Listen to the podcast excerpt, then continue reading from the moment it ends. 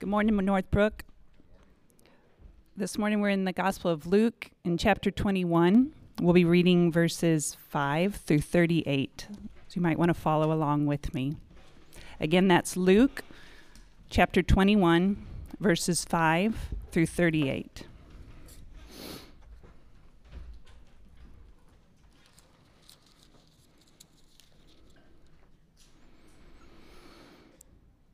And while some were speaking of the temple, how it was adorned with noble stones and offerings, he said, As for these things that you see, the days will come when there will not be left here one stone upon another that will not be thrown down. And they asked him, Teacher, when will these things be, and what will be the sign when these things are about to take place? And he said, See that you are not led astray. For many will come in my name, saying, I am he, and the time is at hand. Do not go after them. And when you hear of wars and tumults, do not be terrified, for these things must first take place, but the end will not be at once. And he said to them, Nation will rise against nation and kingdom against kingdom. There will be great earthquakes and in various places famines and pestilence, and there will be terrors and great signs from heaven. But before all this, they will lay their hands on you and persecute you, delivering you up to the synagogues and prisons, and you will be brought before kings and governors for my name's sake. This will be your opportunity to bear witness. Settle it, therefore, in your minds, not to meditate beforehand how to answer, for I will give you a mouth and wisdom, which none of your adversaries will be able to withstand or contradict. You will be delivered up even by parents and brothers and relatives and friends, and some of you they will put to death. You will be hated by all for my name's sake, but not a hair of your head will perish. By your endurance, you will gain your lives. But when you see Jerusalem sa- surrounded by armies, then know that its desolation has come near. Then let those who are in Judea flee to the mountains, and let those who are inside the city depart, and let not those who are out in the country enter it. For these are days of vengeance to fulfill all that is written. Alas, for women who are pregnant and for those who are nursing infants in those days, for there will be great distress upon the earth and wrath against this people. They will fall by the edge of the sword and be led captive among all nations, and Jerusalem will be trampled underfoot by the Gentiles until the, na- the times of the Gentiles are fulfilled. And there will be signs in sun and moon and stars, and on the earth distress of nations in perplexity because of the roaring of the sea and the waves, people fainting with fear and with foreboding of what is coming on the world, for the powers of the heavens will be shaken. And they will see the Son of Man coming in a cloud with great power and great glory. Now, when these things begin to take place, Straighten up and raise your heads because your redemption is drawing near. And he told them a parable. Look at the fig tree and all the trees. As soon as they come out in leaf, you see for yourselves and know that the summer is already near. So also, when you see these things taking place, you know that the kingdom of God is near. Truly, I say to you, this generation will not pass away until all has taken place. Heaven and earth will pass away, but my words will not pass away. But watch yourselves lest your hearts be weighed down with dissipation and drunkenness and cares of this life, and that day come upon you suddenly like a trap. For it will come upon all who dwell on the face of the whole earth. But stay awake at all times, praying that you may have strength to escape all these things that are going to take place and to stand before the Son of Man. And every day, he was teaching in the temple.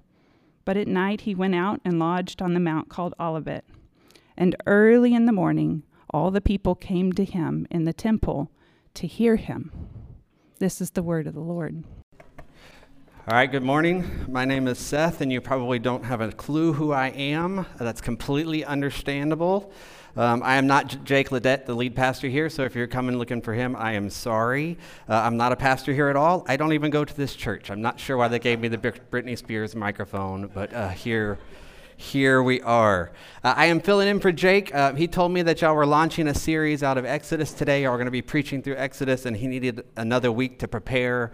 So he gave himself the flu and called me last night at 5 p.m. and said, Hey, could you preach in the morning? Um, and so, uh, again, here we are. I don't preach for a living. He must have had a really, really high fever. Um, I'm not sure what he was thinking. I am a lawyer. Um, uh, but seriously, I am one of the pastors at the Paradox Church. I'm a lay leader there, um, which I don't know if you know. Northbrook was born out of uh, partly from the Paradox Church, partly from uh, the village Fort Worth, and b- planted back in 2020. Jake and I were pastors together um, at the Paradox for a few years before Northbrook was launched, and I love his wisdom. Um, I love his tenacity. His love for Jesus is evident um, clearly. And even though I don't know you, I don't know who you are really, um, I have a deep love and affection uh, for you. Um, as a pastor of the Paradox Church and knowing what Northbrook is all about and what they're doing up here. And so I am, it is a joy for me uh, to be here with you today. It's only appropriate whenever a guest pastor comes that they uh, pick a passage out of the end times and the desolation of the earth. Uh, no one can call me on it because I've already got the Britney Spears microphone. So, um, we have a big passage today. Thank you for reading it, the whole thing with me. It feels a little bit weighty to open the scriptures before you. Um, so, I'm going to pray for our time, and then we'll just jump right in and uh, ask the Lord to move among us. Uh, Jesus, we do just pray. Um, uh, just that you would move. Uh, your scripture d- will not return void. You promise us that. You left it for us. And so we just pray that we would submit ourselves to it, God, um, that we would listen to it, that it would marinate in our hearts, it would draw our attention and our affection towards you and who you are, that we would know of your goodness and your redemption, the story that you have been writing uh, from the beginning of time until now, and you continue to write it, God, and we long for the day in which you come back and return to right the wrongs, to make all things new, to restore the brokenness, to heal the wounds. God, we just pray you would do that. Jesus, come quickly and move amongst us uh, this morning. It's in your powerful name that we pray. Amen. So we find this passage in Luke uh, 21, towards the end of Luke's gospel account. And really, it's the final story that we hear of Jesus' teaching kind of before the crucifixion events begin to unfold uh, before the plot to kill Jesus, the Last Supper, Jesus' betrayal that we might be familiar with. And importantly, this story occurs right after the story of the widow giving everything that she has in the temple, the story of the widow's mites, or giving her two small copper coins that she had left. And that story uh, was beautiful. I mean, she sacrificed everything she had. Even in her poverty, this widow gave all that she had to the temple. And Luke could have ended his gospel there. I mean, that would have been a nice, clean story to end the gospel with. I mean, the widow who had nothing, she comes to this temple, she sacrificed her few last possessions, giving everything in honor of God, and Jesus celebrates her, honoring. I mean, how nice and clean and an easy way to end the gospel of Luke before Jesus goes to the cross. But he doesn't do that he gives us this account, uh, this, uh, this account which scholars have dubbed the Olivet Discourse. And so my uh, wondering mind immediately goes to why would Luke do this? I mean, why would he give us this kind of heavy passage right before the cross? I mean, consider his purposes. If you're familiar with the book of Luke and you look at the beginning of Luke, chapter 1, you'll hear that he's writing basically a letter to his friend Theophilus to, his, uh, to Theophilus, and he's writing it to give him an orderly account of the events of Jesus so that he might have certainty concerning the things he, Theophilus, has been taught. So he's writing this orderly account so that Theophilus can have certainty. And if I was Theophilus or if I was in his shoes, I think I would have chose the story of the widow over this one. I think I would have had that nice, clean ending, and it would have been compelling. I mean, give it all, Theophilus. Jesus is worth it. Give everything that you have, even your last two coins. That would have been uh, really great. And then I think back, and maybe not just Luke, but like Jesus. Like, why? Uh, not only does why does Luke copy this down, but why does Jesus tell his followers these things? I mean, why did they need to know about the beautiful temple being destroyed or that, that uh, the, the city of Jerusalem was going to be surrounded? I mean, he could have ignored the comments about the temple from some of his followers, or he could have retorted the question with another question, as Jesus often does. This seems kind of harsh and heavy and kind of burdensome on his people right before he leaves them. So my mind goes there wondering why he would have done this. And I, I think it's because I've been reading this passage uh, pretty wrong for most of my life. You know, there's, there's a few different ways, or probably hundreds of different ways, you could convey information to people. I mean, you could tell someone something. Like with my three little girls that I have, um, I could just try to tell them about the bigness of God and instill in their little brains about this magnificent, all powerful God who holds all things together. I could tell them something, or I could say to them, Hey, do you, do you want to understand the bigness of God today? And I let them wonder a little bit about what that means. And I said, I want to show you that tonight. And then they're kind of wondering throughout the day, wondering what the heck crazy dad is up to. And, and then we maybe we have a bigger dinner because it's a special moment for our family. And I let them stay up a little bit later because I want them to remember this moment. Um, and then after bath time and the sun has set, and I ask them if they're ready to experience maybe the bigness of God. And with their wet hair and their bare feet, I take them outside and I carry my littlest one, and we sit under the moon and the stars for just a few moments, and we hear the crickets and we feel the breeze, and I say, Do you feel that? Do you see the stars? Do you see the moon? He's bigger than that. He's bigger than that. See, I could tell my kids of the bigness of God, or I could put them in a moment and an experience for them to experience the weight and the heaviness of the situation. And then my three year old normally pulls my hair, and my five year old stubs her toes, and my seven year old talks about how it smells outside, and the moment's gone. If you have kids, you understand. Oh. So when I initially read this passage, I think Jesus is just trying to tell his disciples something. He's just trying to transmit information to them. Bad things are coming. This is going to get difficult. Get ready. But that's not what he's doing. In this moment, I think he's creating a shepherding, a pastoral moment with his disciples. He's loving his disciples and reminding him that even though it isn't going to feel like it, even though things are going to get bad, even though the world is going to physically revolt and reel, I am coming back for you. I don't want to just tell you this, I want to create this experience, this moment for you. So let me set the scene for us real quick. We have to read this account in Luke in connection with the account that's also given in Mark 13. And so we know likely that the remarks of the beauty, the grandeur of the temple were from one of his disciples or one of his followers as they were leaving the temple for the day. And Jesus briefly begins to respond to him. And then he pauses and he becomes silent. And in, in, his teaching, he stops and he walks them up the Mount of Olives, or Olivet, as Luke calls it. He walks them up there. Now, Olivet is uh, right outside of Jerusalem. It's this mountain, that's specifically located close to the temple in Jerusalem at that time. And so it wouldn't have been a long walk, and he takes his followers up Olivet, Olivet, where they've likely been staying for the past week since they had come into Jerusalem in Jesus' triumphal entry, and he sits them down in, uh, on top of this mountain. They overlook the Kidron Valley and they can look and gaze upon the beauty of the temple covered in gold. This work of art signifying the beauty and importance of God. And sitting up on the mountaintop, then Jesus begins to answer the questions that his, his followers are asking. He begins to prophesy to his followers. This is a pastoral moment that he's creating for his people. He's not just transmitting information, he's trying to get them to experience something. He sits them down and intentionally loves them with his words that he's saying. Now, to be clear, this passage is not particularly clear. Um, whoever said clarity is kindness needed to talk to Jesus before he starts speaking. Because what he's doing here is hotly debated, and we don't fully understand all of the things that Jesus is doing. I mean, we still debate over it. And so I'm not going to pretend as, as a lawyer up here that I've had this all figured out. Frankly, I don't think we're supposed to have all of this figured out. I don't think Jesus is asking us to understand exactly how the end times are going to come about and when he is going to return. I mean, in Mark 12 or 11, he even tells us, I don't even know when I am coming back. So I don't think he's expecting that out of us today either. And whenever we spend so much time debating or contemplating those things, I think we genuinely miss the heart of who Jesus is and what he wants in this moment. But we do know that Jesus is doing at least two things in this passage.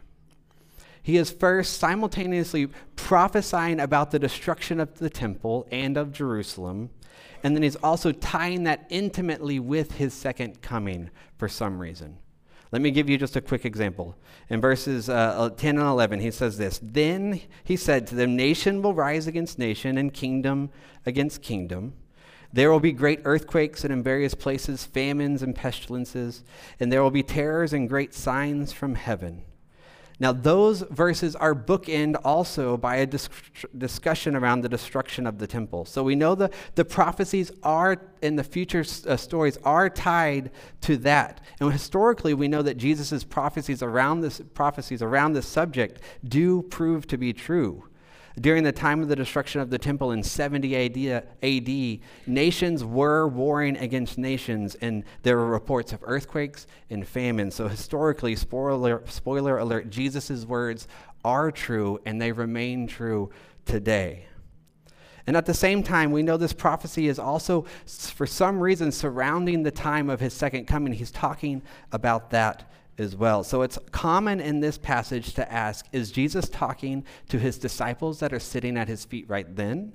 Or is he also talking to us at the end time about his end times and his second coming? And I think it's appropriate that we can say, yes, it's both instructive for them and it's also instructive for us somehow. So here's what I want to do. I want to walk through the passage uh, quickly and pull out what I think are some critical things in this passage. And then I want to spend the remainder of our time looking primarily at what I think Jesus wanted his ex- followers to experience and feel in this Olivet discourse. So, verse 5 through uh, 11, I'm going to read them again. And while some were speaking of the temple, how it was adorned with noble stones and offerings, he said, As for these things that you see, the days will come when there will not be left here one stone upon another, another that will not be thrown down. And they asked him, Teacher, when will these things be? And, and what will be the sign when these things are about to take place? And he said to them, See that you are not led astray. For many will come in my name, saying, I am he, and the time is at hand. Do not go after them. Okay, let's stop there. Easing into this passage, I mean, cl- clearly Jesus is up to something. I mean, one of his followers just randomly comments on the beauty of the temple, and immediately Jesus responds with, This place will be destroyed brick by brick. I mean, if that's not like a clear Jesus juke, I don't know like what is. This is good old fashioned Jesus here. And it's a pretty uncomfortably shocking statement. I mean, but by the way, his statements come true in 70 ish AD when the temple is dismantled by the Roman army and they destroy it brick by brick and remove the gold that encased every stone. So Jesus' words continue to stand the test of time. Now, naturally, upon hearing this, his followers would be concerned. I mean, they're looking to Jesus to give him some type of clarity or comfort around the scary things that he is saying. What is going to happen? And Jesus doesn't really give them that clarity. He warns them not to be led astray by the, the flashy Instagram preacher or the gospel influencer claiming that they have the newest uh, Jesus trend and they know what is right. He says, don't go after them. They are not me. Do not follow them. And then he goes on in verses 9, 10, and 11 to warn that things are going to become more difficult. I mean, one might say terrifying to some extent. There's wars and tumults and earthquakes and famines and pestilences. And in these moments, Jesus knows we are going to long for comfort. We're going to long for someone or something to follow We want to be safe and secure. We want our salvation easily, and we want it from someone that's on a screen or someone that's an influencer who makes us feel good in the moment, but then whenever we leave those moments, we feel wholly inadequate at this life that we have before us. But Jesus is saying, stay the course. Remember my words. Follow me, me alone. But underneath all of this, do you hear the undertone of Jesus? I mean, do you hear the depth of his words that he's wrestling with?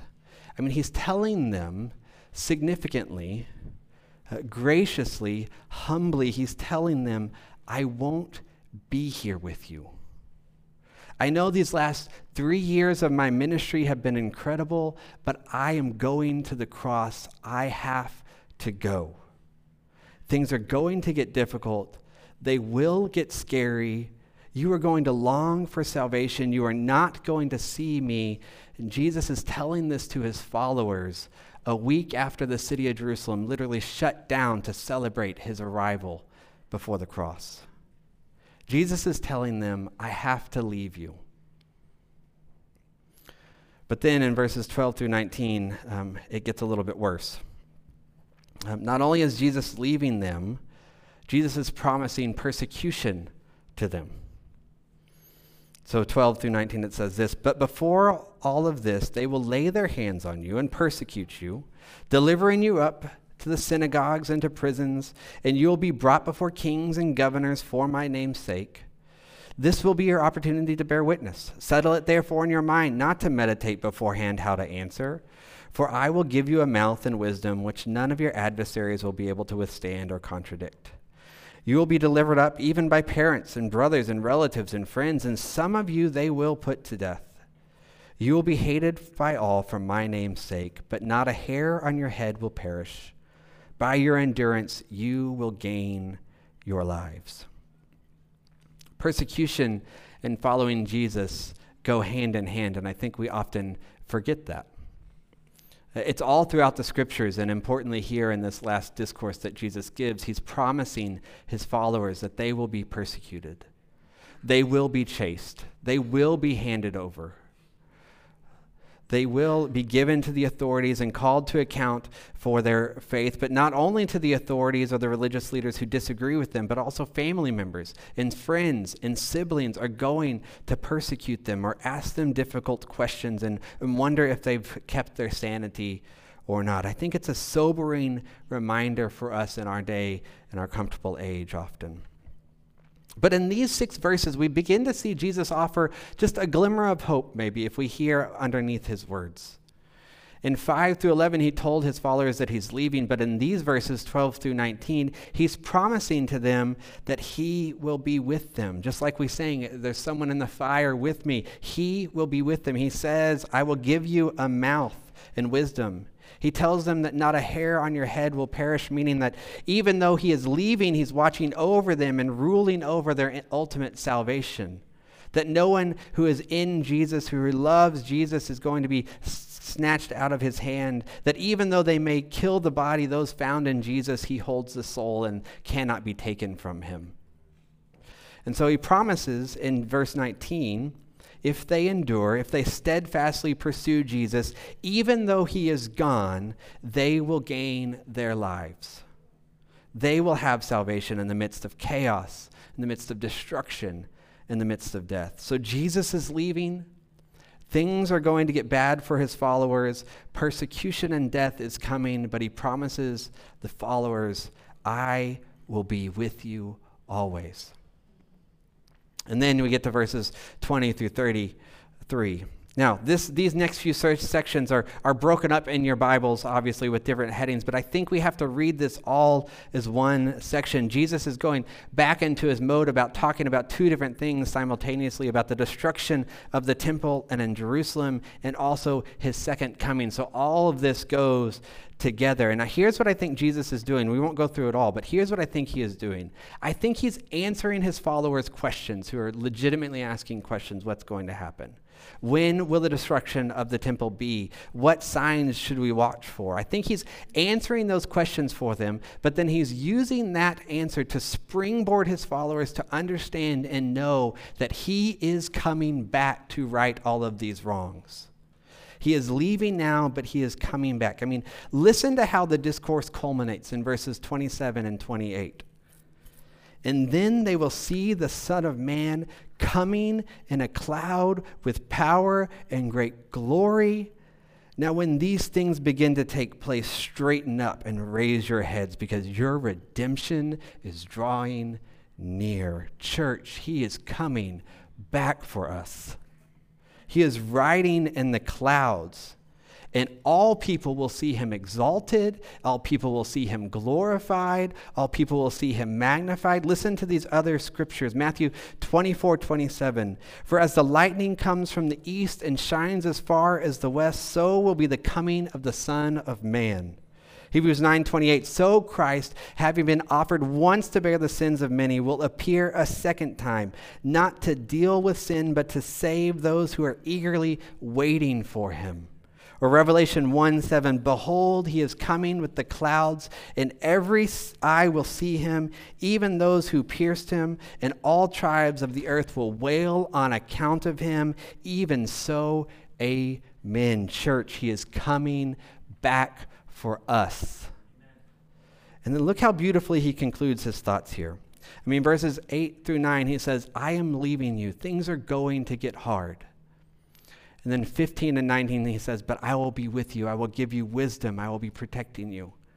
And then 28 and 29, never forget, church, I am coming back with great power and great glory.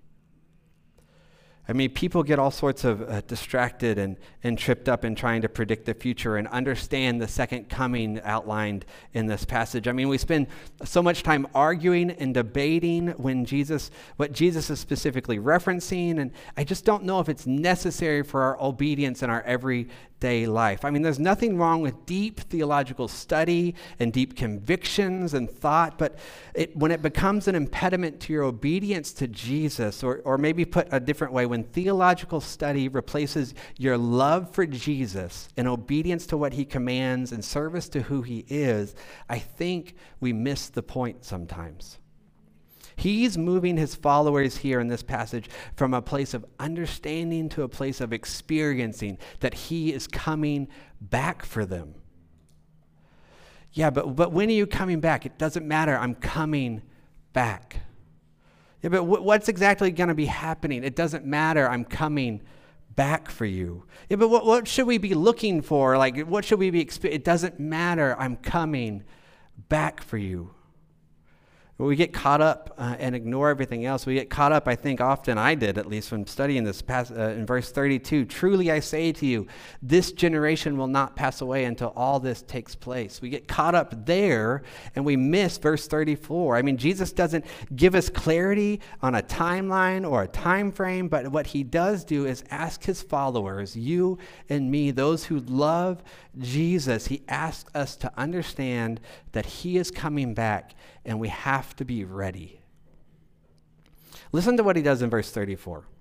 I mean, Jesus just spent 30 verses in chapter 21 preparing his followers, getting them to the point of understanding that he's leaving, things are going to be difficult.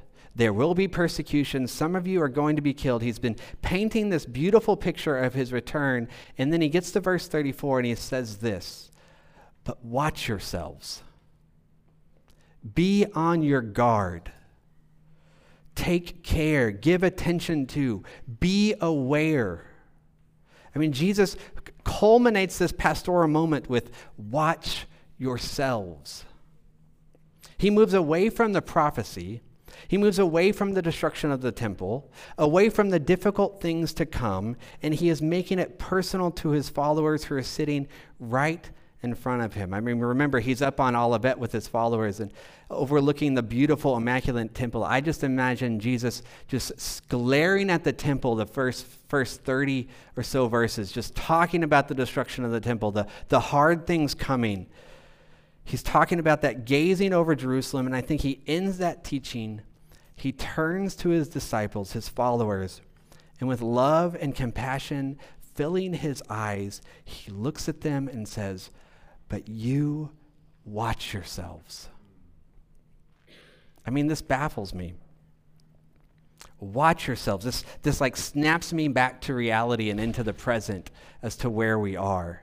It makes me sit up straight and focus my attention on, on Jesus' words. Five paragraphs he spent trying to get his followers' attention, and I don't think he's creating this pastoral moment just so we can figure out uh, what's going to happen into the future. I don't think he's doing that. I think he has something more critical for them. He's saying, I am coming back, and you have to watch yourselves. I think it should cause us to sober up.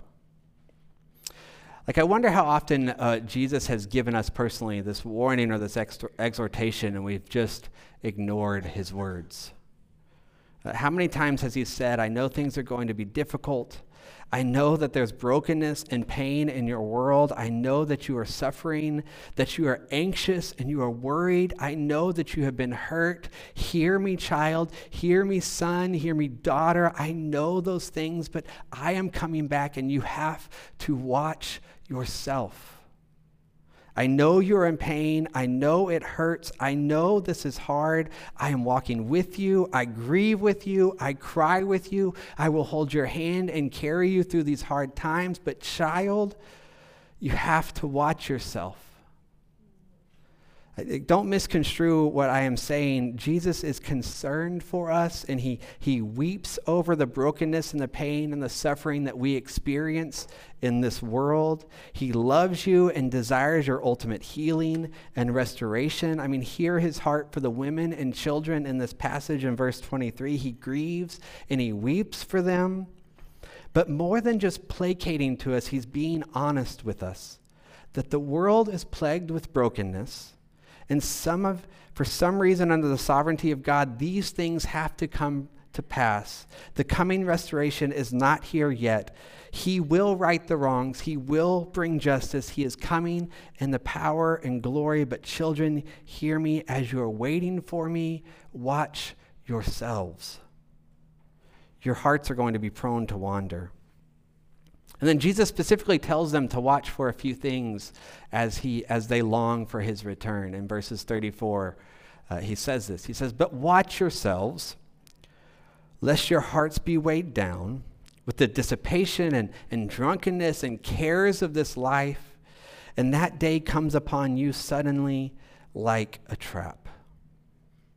I know some of us get tired of waiting for Jesus to come back. I mean, so we just pursue things uh, that distract us. I mean, it, whether it's entertainment or experiences or events or parties or gatherings or activities, kids' sports, whatever it is, this is that dissipation or carousing that Jesus references. He isn't here yet, so we might as well have a good enough time while we wait for him. So we just distract ourselves over the trivialities of life and begin to forget that he is coming back for us. I mean, it happens subtly or it could happen uh, forcefully. How does it happen uh, suddenly, subtly? Have you ever wondered how you're able to like watch a whole season on Netflix in like two days? Um, you like look, or you look up at work and it's like 7 p.m. and you realize you're supposed to be home at 6 p.m. for dinner with the kids.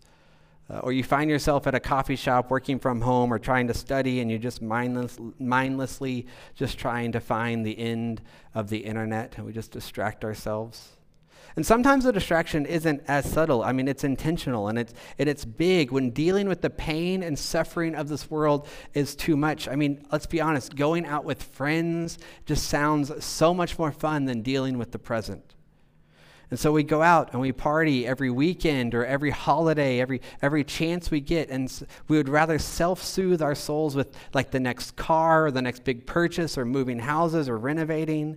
We consume and we try the latest restaurants and we travel to the mountains to see the best resorts or the beautiful beaches. We can't be stationary because we can't deal with the present that we're in right now. We have to keep going.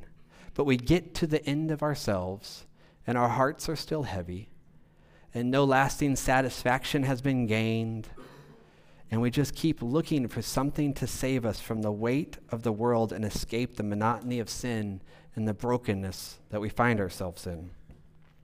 So we forget to watch ourselves. And instead, we distract ourselves into some type of spiritual death. And at the same time, many of us are prone just to kind of seek to numb ourselves from the brokenness and devastation of the world. I mean, we just check out. For some of us, we use substances like alcohol or narcotics to blunt the pain that we might feel. Or maybe it's something less scandalous uh, than drugs or alcohol. Maybe it's like social media it causes us to check out from our reality and pass the time while we feel nothing, aimlessly scrolling and searching. Our eye is not even focusing on the screen that's before us. We just look to pass the time with an act- activity that makes us think we're engaged with this world, but in reality, we're far from it. We, we don't experience real life. This is so much easier than graciously disciplining our children or lovingly engaging with our neighbor in some capacity. We just go through the motions, disengaged from life, our friends quietly wondering where we have gone. We don't feel the range of emotions that the Lord has given us, and we don't engage in the relationships around us. We step back from Jesus and his, ignore his call to us. We don't hear him when he says he's coming back to right all of the wrongs. We just n- are numb. We're just drunk, seeking to pass the time painlessly. We don't watch ourselves, and instead, we just numb ourselves to some type of spiritual death. And then sometimes we swing hard, I think, the opposite way. I mean, instead of checking out on this life, we begin to check on everything that this life has to throw at us. I mean, the, the cares of this life become so overwhelming. There's so many things that we have to think on or have a position on or try to fix or change. We have our children to protect. We have our reputation that's important, success that we're chasing, the house that we're building, the relationships that we're in, or the desires that we have. Or it could be something meaningful. I mean, the world is telling us that we have to be passionate about something or, or pursue something like climate change or protecting your gun rights or freedom of speech or expressing ourselves. The crazy thing is, though, that uh, there will always be something else that we have to be worrying about and doing. And regardless of which political party you find yourself in, or which party is in power, or which country that you live in, how much money you have or you don't have, tomorrow there will be more worries for you, and the day after that, and the month after that, and the year after that. And sometimes we check in on everything. We move from one critical issue to the next, one cause to the next. And Jesus, I think, is honest in this passage. I mean, he's honest about the devastation. He's honest about the pain and the turmoil that's in this world. He knows the situation. It does not surprise him, and he is not worried about it. But when we step in and try to fix everything, when we begin to worry about all these things, we forget to watch ourselves, and instead we worry ourselves to some type of spiritual death. And if you're anything like me, uh, I, we flow in and out of each of these things depending on the situation. So one day I'm distracted, the next day I'm numb, and by Friday I'm worrying about this week starting next week again. The startling thing, I think, about this passage is that we forget, when we forget that Jesus is coming back, when we forget that he is coming back, what should be celebrated Jesus' glorious return in the clouds, righting all of the wrongs, redeeming his people, restoring the brokenness. Whenever we forget about that, that return becomes something much, much more dire for us. If we're not watching ourselves, Jesus' words at the end of 34 become terrifying. In 34, it says, That day, Jesus' return will come suddenly upon you like a trap. Jesus makes it abundantly clear that that day will come upon all who dwell on the face of the earth. There is no escaping his return. So, Jesus, in his final few days with his followers, he lovingly interrupts them when they're talking about the temple. He graciously walks them up Olivet. He sits them down and he tells them, I am leaving, but I am coming back for you. Be ready. Watch yourselves. I mean, the beautiful thing about Jesus, I think, um, is what he calls us to. He isn't asking you or me to fix anything. right, in this passage, he isn't asking you to redeem anything. He's not asking you to protect the temple that's about to be destroyed. He's not asking you to stand guard around Jerusalem. You don't have to tribe up to defend your nation or your rights. You see, He is the one who is doing everything for us always. He is the one that is going away. He is going to the cross to redeem you. He is going to the cross to protect you. He is going to come back in glory and power and might and redeem it. You, son, you, daughter, you just have to be ready for his return. You have to watch yourselves and pray. Can you imagine Theophilus reading this letter? I mean, he's reading this orderly account of what Luke has set out for him. The miracles that Jesus has performed, the value and worth he puts on women and children throughout his life, the, the warning he gives to the wealthy, the widow who puts in her two mites at, at the end, giving everything to Jesus that's inspiring. Then he opens this portion and he begins to hear Luke whisper to Theophilus Jesus is warning us, Theophilus. You can trust him he is good. There will be persecution. There will be destruction. They are going to tear down the temple brick by brick, but Theophilus, he is coming back for us. Will you be ready? Don't let that day come upon you, Theophilus, like a trap. I imagine Theophilus rolling up the scroll or putting away the papyrus, closing the email, whatever it is, and, and pondering for a moment. Scholars believe Luke wrote this letter uh, in the early 60s AD. And in a few short years, after Theophilus has read this, 70 AD, Theophilus will live through the words of Jesus. Jerusalem will be surrounded, and then the temple will begin to fall brick by brick, and he'll see the destruction of the temple. Theophilus you can trust him. Be ready. He's coming back for us. Church, he's coming back for us. Let's pray. Jesus, um, uh, you are coming back. And we have so much we feel like we have to do. Our to do list are just endless. The activities, the things that we have going on are hard. God, we do just numb ourselves, or we do just distract ourselves, or we just busy ourselves with so much. God, I just pray that we would heed your warning in this difficult passage that you are coming back. You are coming in glory and might to right the wrongs, to make all things right. Just let us be ready. Let us watch ourselves. Let us pray. Let us fast. Let us be in community and ask the difficult questions of one another of, of what are we distracting ourselves with? What are we longing for? What comfort do we have? What comfort do we need? And help us turn our eyes back to Jesus, who's sitting on the mountain looking at his disciples, saying, But watch yourselves. I'm coming back to redeem you and restore you. Jesus, I pray that we would prepare our hearts, that we would respond to you now in this worship that whatever it is, whatever we're holding on to, whatever we have distracted ourselves with, whatever we think is going to bring us salvation, I pray that today would be the day that we release that, that we would give it up, and that we would know that you do all things. You are going to the cross to redeem and restore us, to, to fix the brokenness, to save us from our sins. Jesus, let us give it to you. Let us trust you. Let us follow you in all things and let us be ready, for you are coming back for us, and let it be glorious. It's in your powerful name we pray. Amen.